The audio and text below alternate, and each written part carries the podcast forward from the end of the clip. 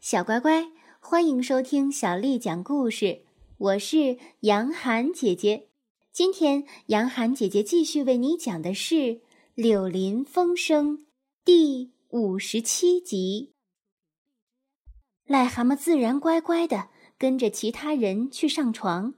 他知道最好不要反对，虽然他觉得太兴奋了，睡不着。不过，他度过了漫长的一天。这一天里挤满了许多的事情。睡过气闷的牢房里石头地上那薄薄的一层干草以后，如今被单和毯子是可爱和舒服的，因此他的头靠到枕头上，还不到几秒钟，就已经快活的打起呼噜来了。自然，他梦到了许多东西。他梦见，他正要走上大路时，大路离开了他，运河追赶着他，并且把他抓住了。正当他要请客吃晚饭时，一只大木船装着他一星期要洗的衣服驶进宴会厅来。他孤零零一个人在秘密地道里摸索着前进，可是他弯弯曲曲，七转八转，最后他一阵晃动，竖了起来。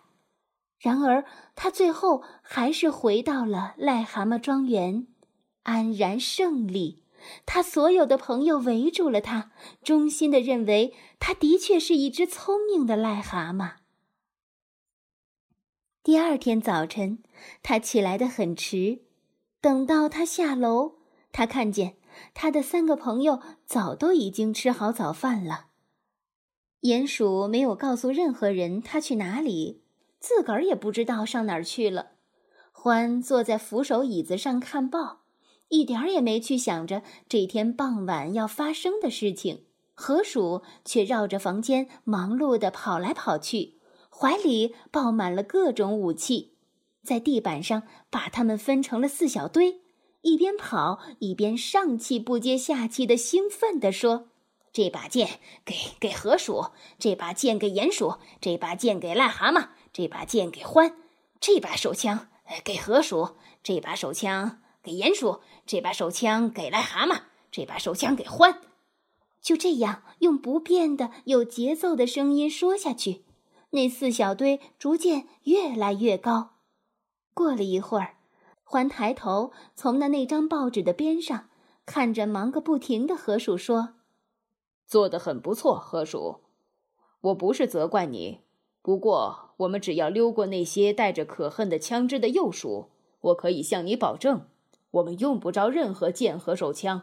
我们四个拿着木棍，只要一进饭厅，哼，五分钟就能把他们一扫而光。整件事情我一个人也可以完成，只是我不想剥夺你们大伙的乐趣。河鼠回答说：“还是稳当一点好。”他一边说着。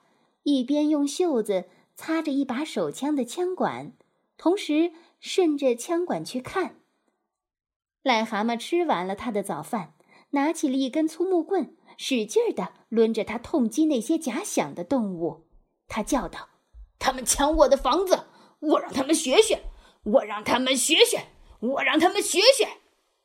河鼠大吃一惊，说：“你不要说让他们学学。”这样是不规范的，欢很不高兴的说道：“你干嘛老是责骂癞蛤蟆？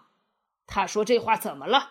我自己也是这么说的。我能说，他就能说。”河鼠谦虚的说：“对不起，我只是想应该说教训教训他们，而不是让他们学学。”欢回答：“教训他们，不就是让他们学吗？我们就不要说教训他们。”我们就要说，让他们学学，让他们学学，让他们学学，而我们就要这么办了。河鼠说：“哦，好吧，就随你高兴，怎么说吧。”他自己也搞糊涂了，马上退到了一个角落里，可以听到他在那里咕哝着：“让他们学学，教训教训他们，教训教训他们，让他们学学。”直说道，还十分严厉的。叫他住口。不久之后，鼹鼠就急匆匆地走进房间，显然是非常自得其乐的。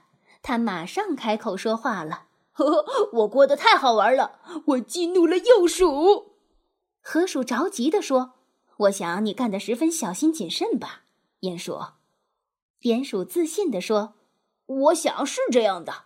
我想出了这个主意。”是在走进厨房去看看癞蛤蟆的早饭，让它别凉了的时候，我看到他昨天回来时穿洗衣服的旧衣服挂在炉前的毛巾架上，于是我就把它穿上，还戴上了女帽，披上了围巾，然后上癞蛤蟆庄园去，大胆的不得了。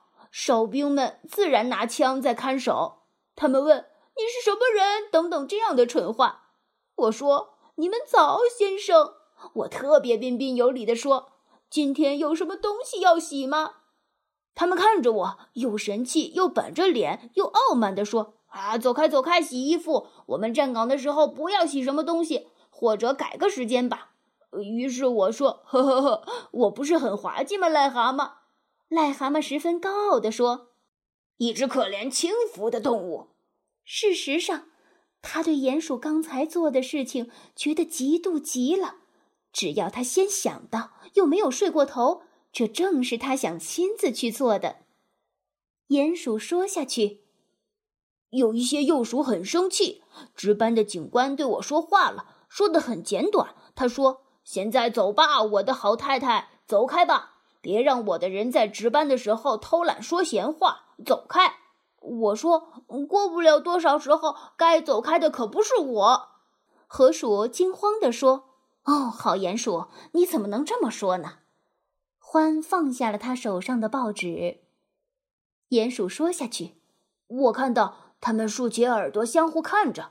警官对他们说：‘别理他，他也不知道他在胡说什么。’我说：‘嘿，我不知道。好，让我来告诉你，我的女儿给欢先生洗衣服，你这就知道我是不是知道我说什么了。你马上也要知道的。’”一百只嗜血的獾拿着长枪，今夜要来进攻癞蛤蟆庄园。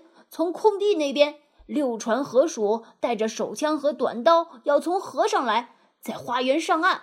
还有一对癞蛤蟆，人称宁死不屈的癞蛤蟆，要冲进果园，横扫一切，呼唤着要报仇。等到你们完蛋，你们就没有什么要洗的了，除非你们侥幸能够逃脱。说完，我就跑了。到了他们看不见的地方，我躲了起来。很快，我就又顺着壕沟爬回来了，透过矮树丛偷看他们。他们可是说不出的紧张和慌乱。马上四下奔跑，互相绊倒，你压我，我压你，个个在向别人发号施令，却不听别人的话。那个警官不断的派出一队幼鼠在庄园最远的头上去，随后又派别的幼鼠去把他们重新叫回来。我听见他们相互说：“黄鼠狼就在那里。”他们舒舒服服的在宴会厅里又吃又喝，又唱歌，又百般玩乐。可是。我们却要在寒冷和黑暗中守卫，到头来被嗜血的獾们杀千刀。癞蛤蟆叫道：“哦，鼹鼠，你这个蠢驴，你把什么都毁了。”獾用他冷静和安详的口气说：“鼹鼠，我知道你小指头的智慧也比某些动物整个肥胖身体里的智慧多。你干得真了不起，我开始对你寄托了巨大的希望。好，鼹鼠。”聪明的鼹鼠，小乖乖，今天的故事就为你讲到这儿了。如果你想听到更多的中文或者是英文的原版故事，欢迎添加小丽的微信公众号“爱读童书妈妈小丽”。接下来的时间，我要为你读的是唐朝诗人李白写的《望庐山瀑布》。望庐山瀑布，唐。李白，日照香炉生紫烟，遥看瀑布挂前川。飞流直下三千尺，疑是银河落九天。日照香炉生紫烟，遥看瀑布挂前川。飞流直下三千尺，疑是银河。落九天。日照香炉生紫烟，遥看瀑布挂前川。飞流直下三千尺，疑是银河落九天。小乖乖，晚安。